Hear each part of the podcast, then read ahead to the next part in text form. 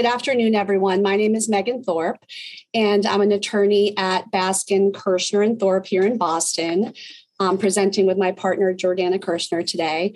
And we, uh, Jordana and I practice exclusively family law. Um, I've been practicing for about 15 years now. Um, and I am going to be talking today about child support. Um, so, if you have a case involving unemancipated children, and I'll define the term emancipated in a moment, um, it's likely that you are going to need to address the issue of child support in your case. And in Massachusetts, uh, child support is calculated based on the child support guidelines, which are um, state guidelines that are updated every four years. Um, the child support guidelines um, include a worksheet which um, contains a formula for calculating child support. And I would strongly suggest um, it, we've, we've provided the child support guidelines for purposes of today's program, but you can actually, and I would suggest that you log in and download the, the form that's self-calculating and fillable, um, which is available on the court's website. Um, and, and the child support guidelines take into account a number of different factors. So they're based on the number of children, the ages of the children, and the ages are broken out into two categories children under 18 and children over 18. Um, the parenting plan, and whether it's a 50 50 shared physical custody plan or whether it's uh, more of a traditional one thirds, two thirds plan where one parent has substantially more parenting time than the other. Um, and there are options you'll see in the guidelines just to check whatever box is applicable or um, closest resembles the, the facts in your case. Um, the guidelines also take into account the party's incomes and incomes for purposes of child support are based on gross or pre tax income figures. Um, the guidelines also take into account the cost of health insurance paid by each party and the cost of child care. They also take into account um, any other support obligations that a party may have, um, such as child support um, from a prior relationship or a prior marriage.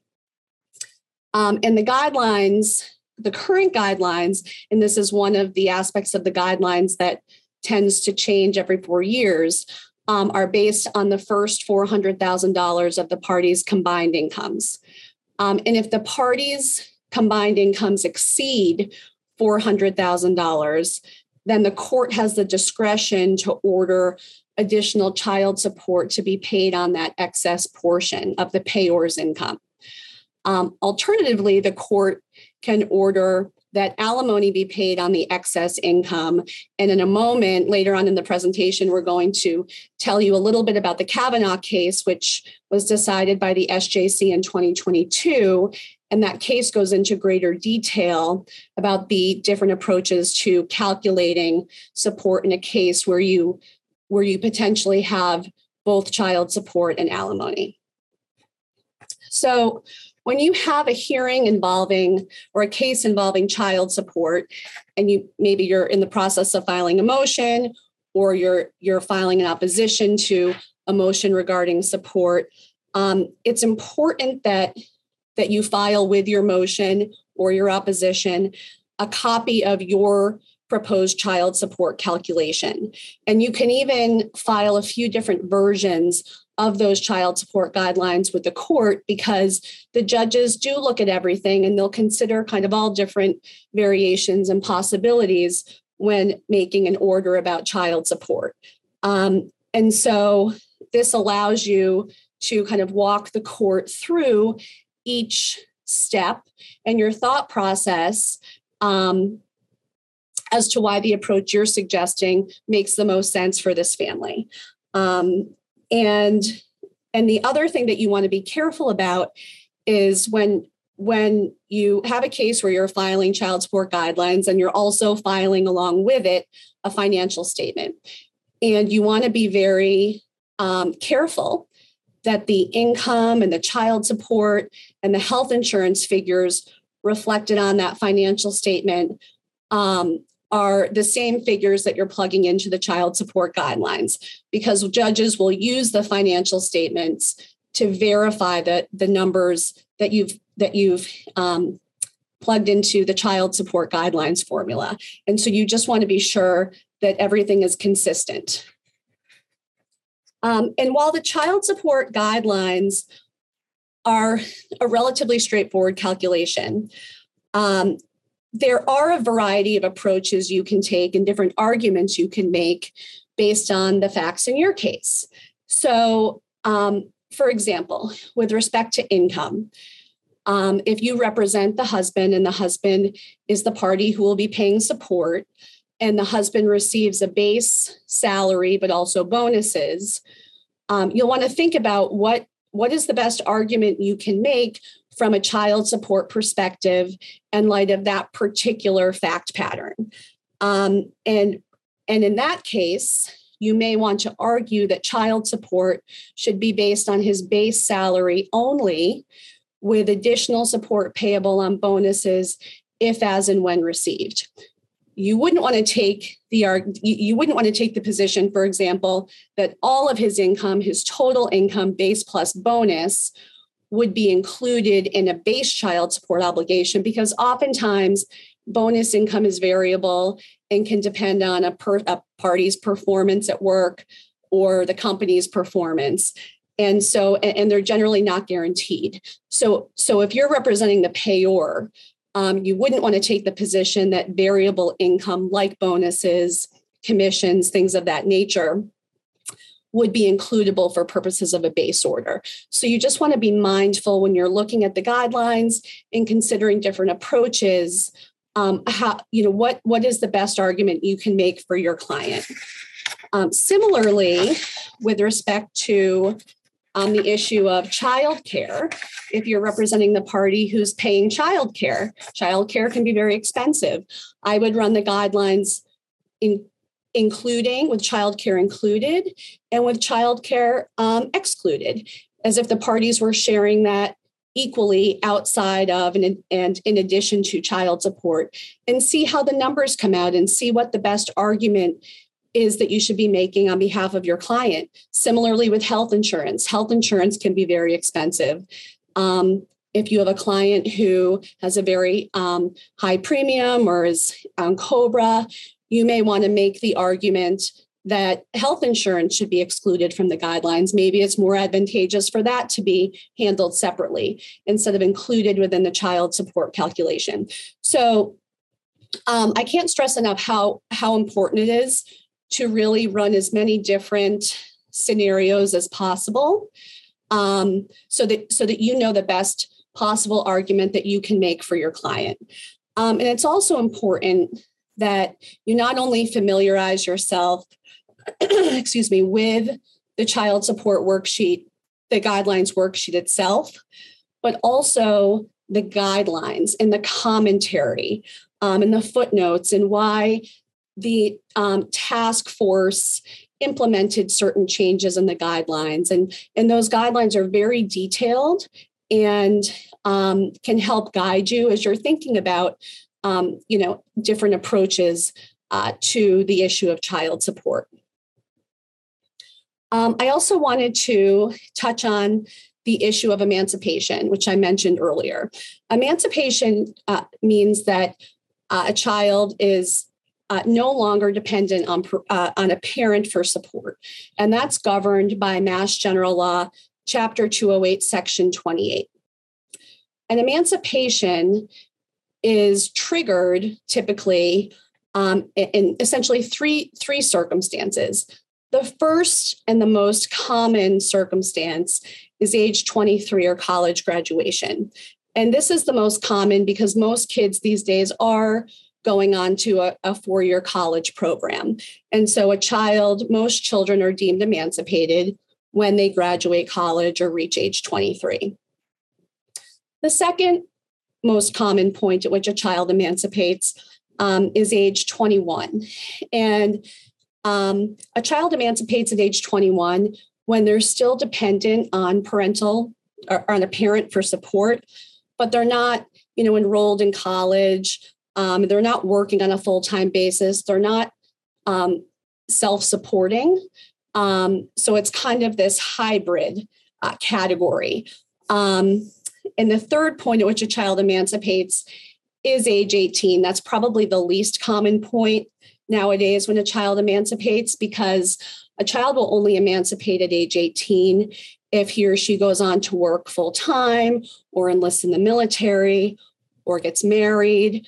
Um, and for those reasons, I think we rarely we rarely see ourselves or see cases with children in that situation. So typically, it's age 23 or that hybrid second scenario I described, where a child is 21.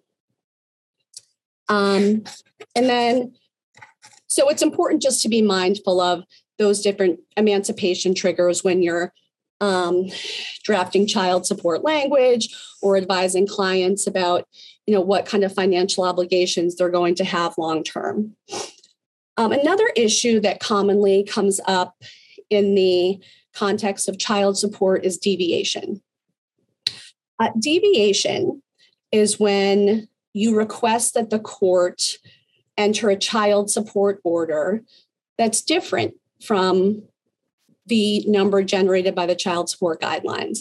And it can be higher or it can be lower. Um, and there's a number of circumstances where it might be appropriate to ask the court to deviate. And, and these are all laid out in the child support guidelines. Um, but some of them include, but they include um, a child who might have ongoing special needs and tends to have more expenses uh, than, a, than a typical child um, a parent who has extraordinary health insurance costs or child care costs, which I mentioned before.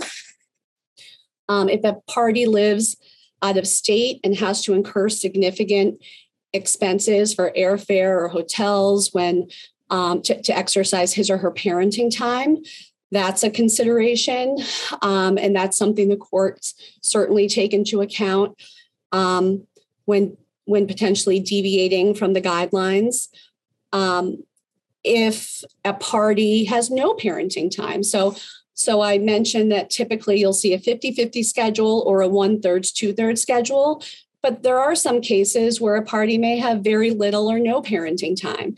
And in those cases, um, if you're representing the recipient of support, you'd want to argue for an upward deviation because that your client would obviously then be uh, shouldering the lion's share of the child's or the children's expenses.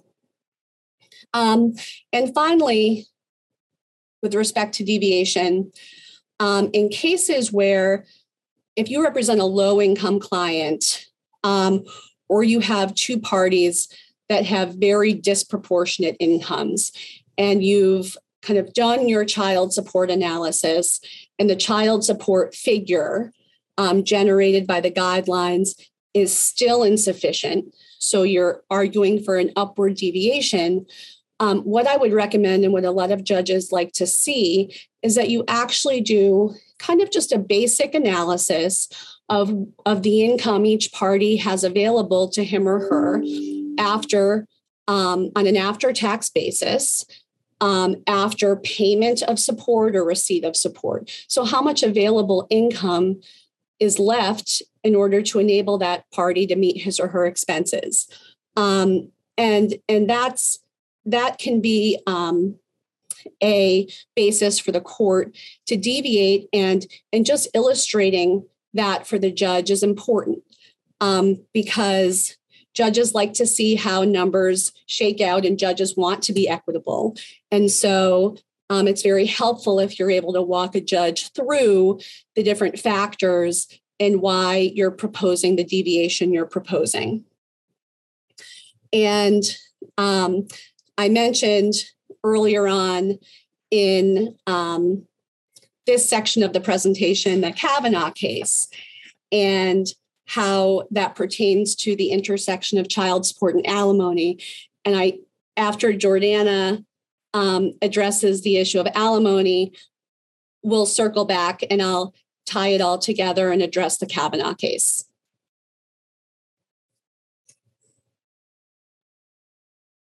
Thank you, Meg. Um, so as as Meg said, um, we are partners at Baskin Kirschner and Thorpe. I uh, have been practicing for about 12 years. I'm a former uh, co-chair of the family law section of the Boston Bar Association.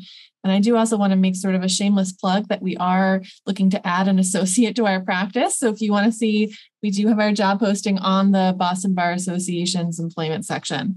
Um, so, you know, I, have done this presentation for a number of years, and it's always quite a tall order to try to cram all of child support and alimony into a one hour presentation. So, we do want to sort of give the caveat that there's a lot here that we're just not going to be able to cover.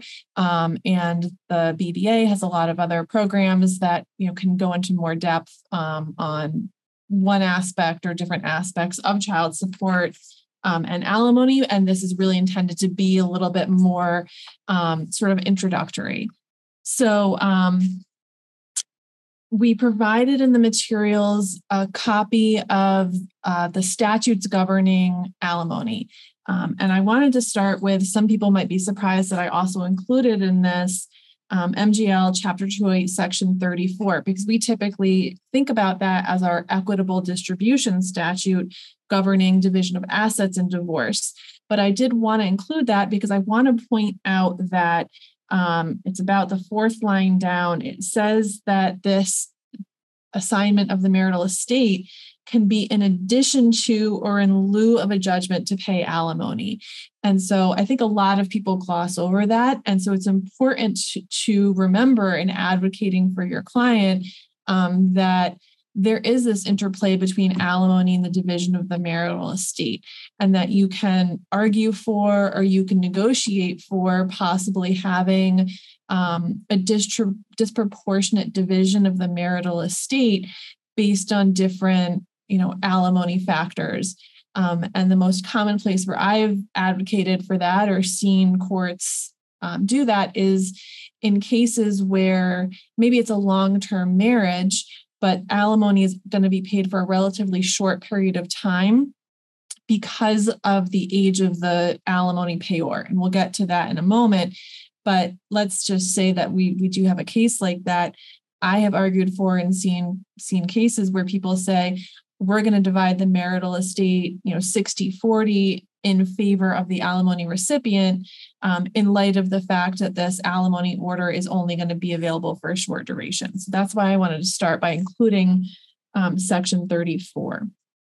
Um, now, I've also included sections um, 48 to 55, and they include the, the several different types of alimony that are available in Massachusetts.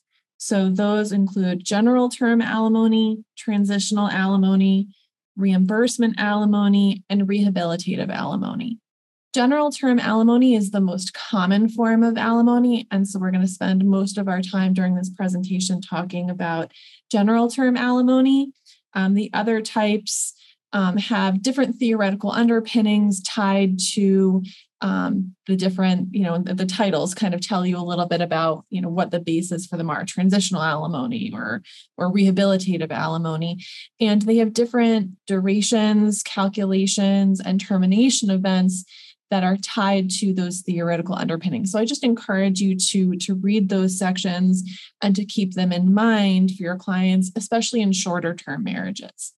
Um, but turning our attention to um, to Section 49 in general term alimony. Um, alimony is typically calculated as a as a percentage difference of the parties' incomes. So if you have one person, both parties who have or have income, you're going to take a percentage of the difference. If some, if one person doesn't have any income, then it's you know just going to be a percentage of um, the the person who does have income. And the percentage typically, um, so you'll see in section 53 um, that it talks about the presumption that alimony is 30 to 35% of the difference in incomes or the recipient's need. So there's a lot really kind of packed into there. So the 30 to 35%, that was at a time when alimony was deductible by the payor and taxable to the recipient. with the passage of the, ta- the Tax Cuts and Jobs Act, alimony is no longer deductible by the payor and it's no longer taxable to the recipient. So if somebody, if you see an order that was that's was entered recently that says somebody gets $10,000 a year of alimony, that's what they have to spend. They don't have to pay taxes on it. Um, unfortunately, the statute that says 30 to 35% was passed before that change in the tax law. So Massachusetts, unfortunately, has the legislature has not acted to adjust those percentages to reflect this very significant tax impact. So it's really incumbent upon you to make a presentation to the court about what the new percentage should be. And there's different programs that discuss this and different calculations. But generally, what we're seeing is that people are now thinking of the range being sort of 23 to 28% instead of 30 to 35%. But the judges, you know, especially if you're in a in a, a county that where the judges might not see alimony as much, you need to make them aware of that. You need to show how you're calculating the new percentage. Um, the other thing to be aware of in the statute is, you know, what is income to be calculated? The statute refers to what what is going to be counted as income it says it's going to be defined the way it's defined in the child support guidelines. And the child support guidelines have a very broad definition of income, and it's kind of been updated with the times. And so, with the most recent redraft, we saw them, you know, taking into consideration um, different types of, you know, like Uber driver income and, and things like that. Um, so, it's a very broad definition of income. But when we're talking about alimony, there are a couple of things that are excluded, and that's going to be under section 53C. Um, and so what's excluded is any kind of capital gain income or dividend and interest income that derives from assets that were divided as part of the divorce. Um, also excluded is any income that was used in the calculation of child support. So if somebody makes $100,000 a year, you're not putting $100,000 into the calculation of child support and then using that income again to calculate alimony. Um, the other thing that I mentioned is that the statute, when it talks about alimony being 30 to 35%, the difference of incomes or the recipient's need. That word need is really important, and there's a lot of advocacy that you can do around that whether you represent the payor or you represent the recipient. Um, so if I represent a recipient, I make sure that their financial statement shows a need, that they're not going to have a surplus between whatever their income is um, and their expenses. And I, I find that the courts form financial statement um, which has not been updated in a very long time, is not as comprehensive as it as it could or I think should be when it comes to expenses. So I know that you know in house we have our own um, expense worksheet that we give to our clients to capture other things like you know gym memberships or your pet expenses or um, you know ubers Lyfts you know other streaming services. Just you if you represent the recipient you want to make sure that their expenses are really as comprehensive as possible so that you're making a showing for need for support. Um, um, so now to discuss duration of alimony. The statute provides presumptive maximum durations based on the length of the marriage. Um, and I won't go through those individually, they're just set out there. But I do want to point out a couple of things about that. The first is that it talks about it being a presumptive maximum duration, but in practice, everyone really kind of treats it as the presumptive duration. But if you want to make an argument, if you're the, the payor, that it should be less than that, then then you should definitely you know try to make those arguments um, another important aspect of duration is that the statute does specifically provide for the ability to make an argument that the length of the marriage could be considered to be longer if you want to quote tack on a period of premarital cohabitation. So if you know people were only married for 11 years but they lived together and they shared all of their expenses together for you know, six years prior to that, you want to make the argument if you're the the recipient that actually they were married for you know a period of 17 years. Um, so with the maximum duration there's no presumptive maximum duration if the parties have been married for 20 years or more. Um, but this actually creates a, a conflict in the law because it also provides that alimony should terminate upon the payor reaching his or her full Social Security retirement age, the age at which they are entitled to full benefits. So that creates a conflict between termination upon retirement age or no presumptive maximum duration for a marriage of more than 20 years. I, I'm very shocked that we're more than 10 years into the Alimony Reform Act and that conflict has not gone up on appeal. Um, but what we're seeing in practice is I think most judges are resolving that conflict in favor of terminating upon the retirement age. So that's the circumstance where you can have somebody who's been married for 35 years, but if their spouse is only a year away from retirement, um, from their Social Security retirement age, alimony duration might be quite short. Um, and so that's where you might want to make an argument about a disproportionate division of the marital estate. Um, so, in addition to, we've discussed um, the amount of alimony, we've talked about duration. Um, there's also also termination. So, the automatic termination events are if the recipient remarries or the death of either party.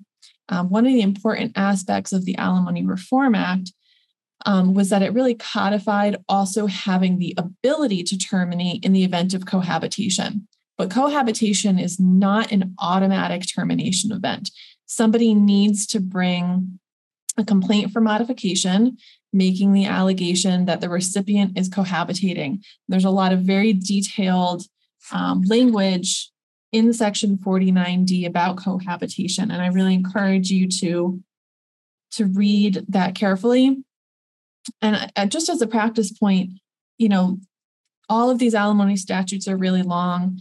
The child support guidelines that Meg discussed are really long. I really encourage you to read through them periodically because every time I do, I'm sort of reminded of here's this aspect that I haven't you know, had a case that emphasized that for a while. And they give you a lot of material to help you brainstorm arguments that you can make on behalf of your client. Um, so, the other thing with alimony is that if you are settling a case. This is not available if you're trying a case, but you want to be cognizant about whether you want the alimony provisions to be merging or surviving. So, merging means that it's modifiable in the event of substantial change of circumstances, and surviving means that um, it's it cannot be um, nobody can bring a complaint for modification seeking a change.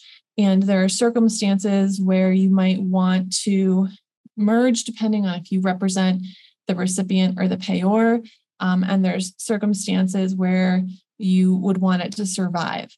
Um, we will often also, if we have a case where there's not going to be alimony, you can waive alimony. Um, and we will also often do a surviving alimony waiver um, if we want there never to be able to be the ability to be alimony. Um, but there's also circumstances, and, and Meg is going to talk a little bit more about the interplay between child support and alimony, where maybe there's no alimony currently because there is child support, but that you want to leave alimony open um, for the future. Um, and just as a couple of drafting practice points, um, it's a really good idea to be very clear about what it is um, that alimony is being paid on. So that if you are doing a base alimony award based on somebody's salary, and then you have other provisions that are being paid on what Meg references an if, as, and when. So if somebody gets a bonus and we don't know when that's going to be received, they're required to pay a percentage of that if, as, and when they receive it.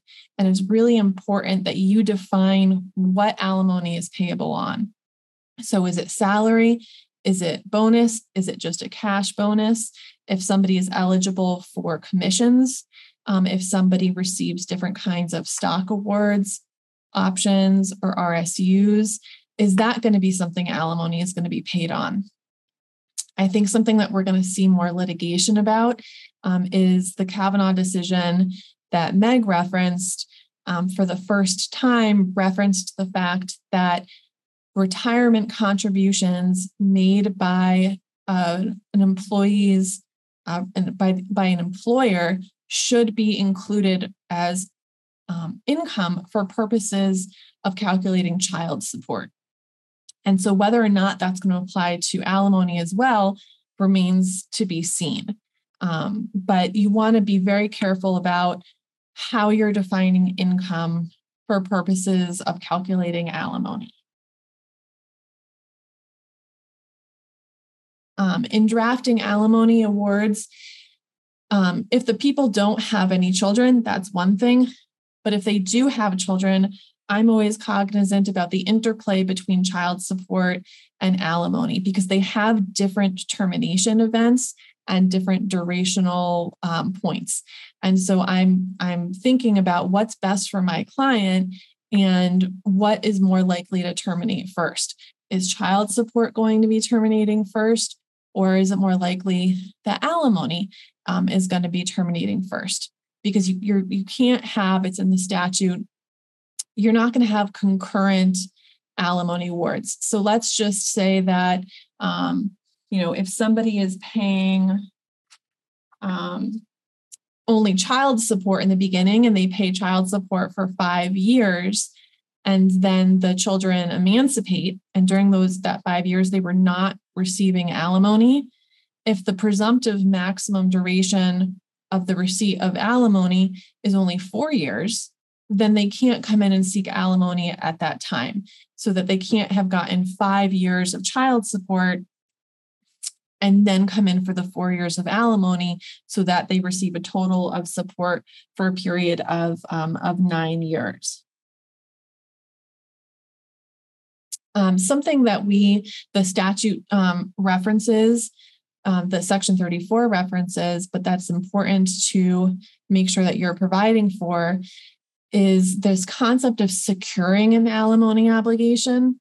So the theory is that if somebody is receiving, I'm just going to use simple numbers, if somebody is receiving $100,000 a year of alimony and they're eligible to receive that for 10 years, that's a total of a million dollars of alimony they expect to receive over the obligation. But if the payer, payer were to die after two years, then the recipient loses out on $800,000 of alimony.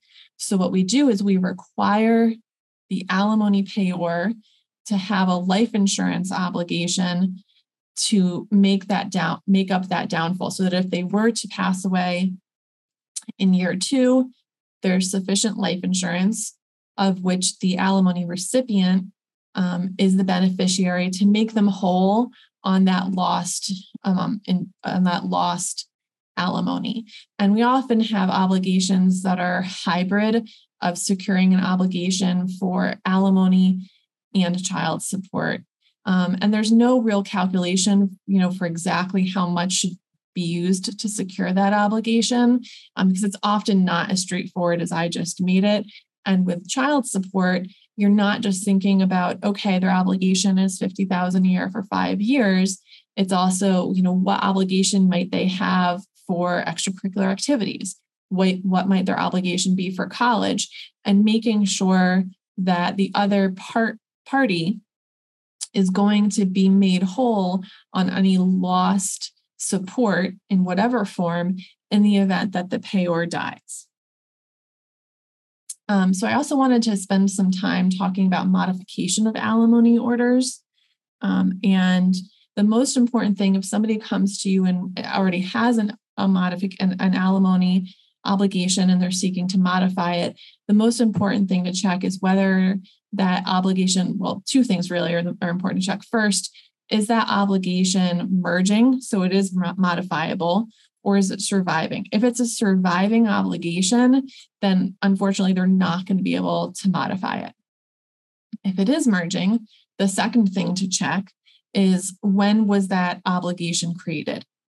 Because your ability to modify is going to be different if it was before the Alimony Reform Act, and the Alimony Reform Act went into effect on March 1st, 2012.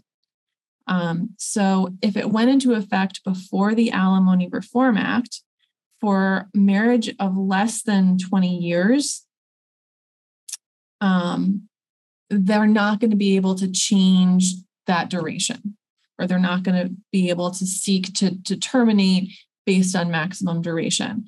But if there's a case, uh, because that part was not made, or that, I'm sorry, I'm getting my notes confused. So um, if it was pre Alimony Reform Act, you can seek to terminate an alimony obligation on the basis that the maximum duration has been exceeded. But it's not automatic. You have to bring a complaint for modification to do that. The cohabitation and the retirement provisions of the Alimony Reform Act were not given prospective effect, meaning that if there is um, somebody has reached their full Social Security retirement age, or you feel like the recipient um, is cohabitating, then you don't, you cannot rely on the arguments that the Alimony Reform Act provided. It will simply, you'll have to make that simple um, substantial change of circumstances argument and whether that was met um, with the one exception being sometimes people separation agreements will provide a different standard. Maybe it says that that the alimony will be reviewed or terminated upon a retirement age. So they can set a different standard in the agreement, but it's important to really know what the separation agreement says, when it was enacted, and what can and cannot be changed under the Alimony Reform Act. Um, so, with that, I want to turn it back to Meg to talk a little bit more about the interplay between um, alimony and child support and this recent Cavanagh decision in particular. So, and a couple of things you mentioned, Jordana, I wanted to circle back on um, before jumping into Cavanagh. So, Jordana mentioned merging and surviving terms of a separation agreement. And that particular provision of an agreement is arguably one of the most important provisions. And unfortunately, the provision that people tend to kind of gloss over. Maybe they don't explain it to their clients, or their clients don't understand it. And so it's really important that you review the that provision with your client so that they understand what aspects of an agreement are able to be modified in the future and what aspects are final and non modifiable. So, getting back to child support or any child related issue generally, um, those issues are not are, are not able to survive those are always typically merging terms of an agreement and can always be revisited and that makes sense because for public policy reasons. You wouldn't want to have an agreement that decides, you know, child support or custody provisions um, or the handling of certain child related expenses forever. Um, without being able to revisit those types of issues if there's a, a substantial change in circumstances. So it's important to know that child support and other child related provisions in an agreement will always typically merge. Um, and and essentially that means that they're able to be modified if there's if there's a basis for modification and you can establish that there's been a material change in circumstances through a child's emancipation. Um, and so and the other thing i wanted to touch on um, which i didn't mention the first time around but i think it's important to note that child support is intended to cover a child's basic expenses. So that would be housing um, clothing, food, essentials, childcare, health insurance, those types of expenses. What it doesn't include is things like summer camp and activities um, and school tuition. Those are all extra expenses that you should consider. And as a practice tip, you want to try to anticipate what expenses a child may have. Now, if your client has a child who's a year old and isn't involved in any activities yet, you still want to think to the future and what might that child be doing even if they're not doing anything now because they're too young it's likely they'll be doing some activities going forward and have some expenses um, that need to be addressed as part of the agreement so that your client doesn't have to come back to court several years later to address how swimming lessons are going to be split or soccer is going to be split. So so you always kind of want to be forward thinking and and try to anticipate what expenses might be coming up in the future that wouldn't necessarily be covered by child support um, and I'm glad Jordana mentioned the issue of life insurance. And she mentioned that that's important for purposes of securing um, alimony, but also a child support obligation. And what, uh, what uh, many practitioners um, include in separation agreements um, with respect to life insurance is a step down, at least for uh, typically for alimony and child support. Um, and in, chi- in the in the case of child support, we generally include a step down around age 18 when a child is going off to college, because at that point, presumably child support is going to be revisited. You're dealing with college tuition that has to be dealt with, and your the payor the length of their support obligation, the duration of their support obligation at that point is presumably significantly less than it was when when it was initially ordered. So, um, you know, and as Jordana said, there's no calculation. There's no um, there. There's it, it's really kind of what makes sense and what's reasonable as you kind of project what the expenses in the future might be. But you always, I, I, think that it's important if you represent the payor who's going to have that life insurance obligation to consider a step down so that they don't have to maintain as much coverage when you know as as the years go on and presumably their duration um, becomes shorter um, and then, so with regard, I'm going to jump into Cavanagh. Um, so, Cavanagh was a 2022 SJC case that everyone should read. We don't have enough time today, unfortunately, for me to summarize the entire case, but I, it was included in your materials. And if you haven't read it already, um, you, I would strongly suggest that you do take a look at it, read it a couple of times. Um, there's a lot of information in that case. Um, and there's been kind of a lot of commentary among judges and practitioners who are, I would say, probably more displeased with the decision as a whole, um, because um, unfortunately, most of the judges who decided Cavanagh did not have a family law background. And so some of the some of the um, some of the rulings that came out of that case just don't make a whole lot of sense. Um, for example, as Jordana mentioned, the cat the uh, SJC and Cavanagh said that income should include, for purposes of calculating support, 401k contributions and contribution by, by employers and employer contributions to health savings accounts. Now, those are dollars that an employee is never going to receive. And um, but but yet they'd be attributed to the empl- to the payor employee for purposes of calculating his or her support obligation. And there have been a, a, number of panels about this and about Cavanagh in general and how to apply that in our in our real practices. And the feedback from most judges has been that that doesn't make a whole lot of sense. Um, yes, in some cases, if someone is trying to negotiate a compensation package where they're trying to minimize their base salary in exchange for, you know, um, significant employer contributions to a 401k, then okay.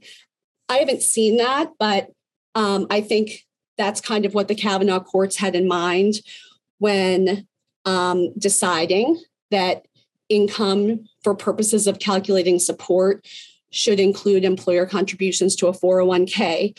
But just because that's what it says, it doesn't make it doesn't mean that you shouldn't make arguments that that wouldn't be fair or equitable for your clients. And judges have really across the board since Cavanagh came out have said that doesn't make a whole lot of sense. So you should be making those arguments because those are dollars that a client doesn't see and and could potentially result in, in an extremely inequitable support order. So again, just getting back to income and what makes sense in terms of what to include for purposes of the guidelines and what not and what not to include, you want to just be very thoughtful about the arguments you're making. And um, on the child support guidelines, the in, the different sources of income are defined on pages four through six. And there's 20 or there's 30 different forms of income um, that the court can consider for purposes of child support and you just want to familiarize yourself with those and just because a court can consider it it doesn't mean that it should automatically be factored in to the child support um, calculation and you want to just be cognizant about what's the best argument to make when it comes to things like variable income or overtime income or income from a second job, which aren't necessarily um, part of a party's base salary. Um, the other um, major takeaway from Cavanagh was the intersection between child support and alimony and how to handle the calculation of support um, when you have a case where where there could potentially be child support and there could potentially be alimony. And what Cavanagh, what the court in Cavanagh said is that you should first calculate alimony.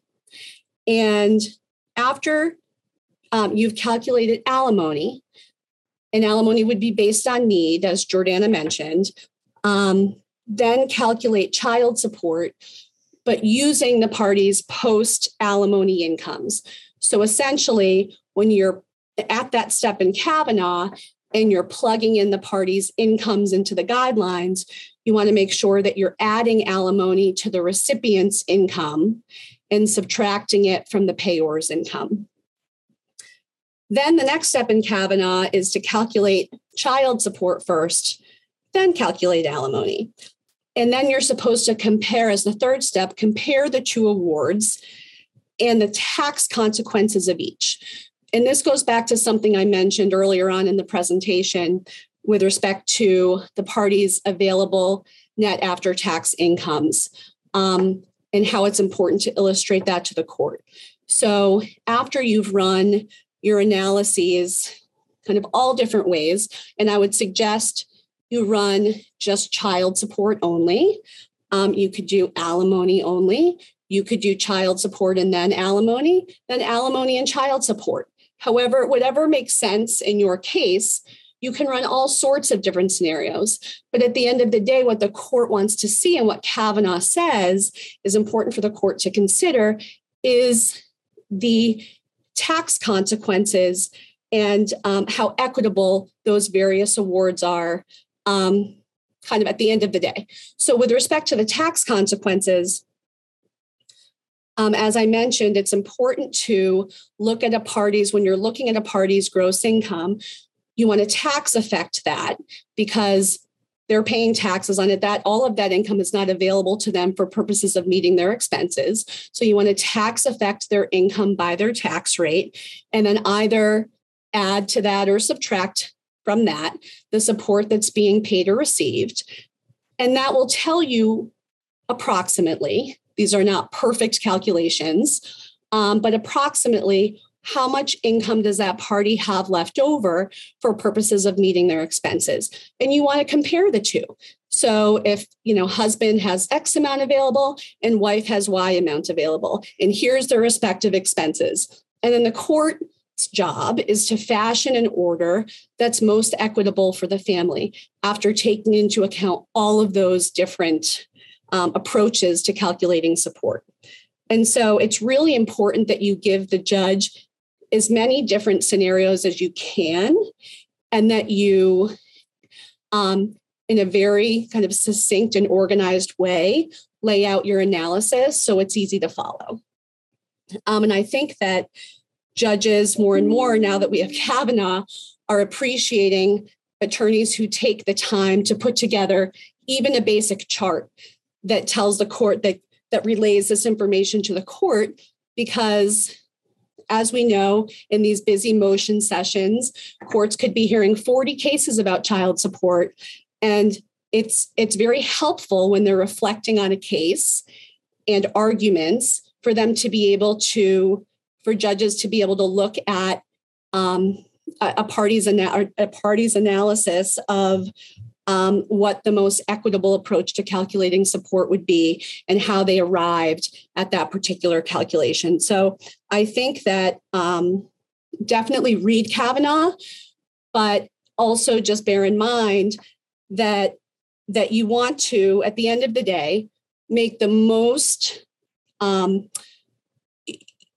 you want to, at the end of the day, make an argument and advocate for your client in a way that follows the analysis in Cavanagh, um, but also um, puts them in the most advantageous position possible from either a child support position or an alimony or perspective or an alimony perspective, taking into account all of the factors we've described. So, base support, additional support payable on bonuses, how child care is handled, how health insurance is handled, and just every aspect of it, just lay it out as clearly as possible.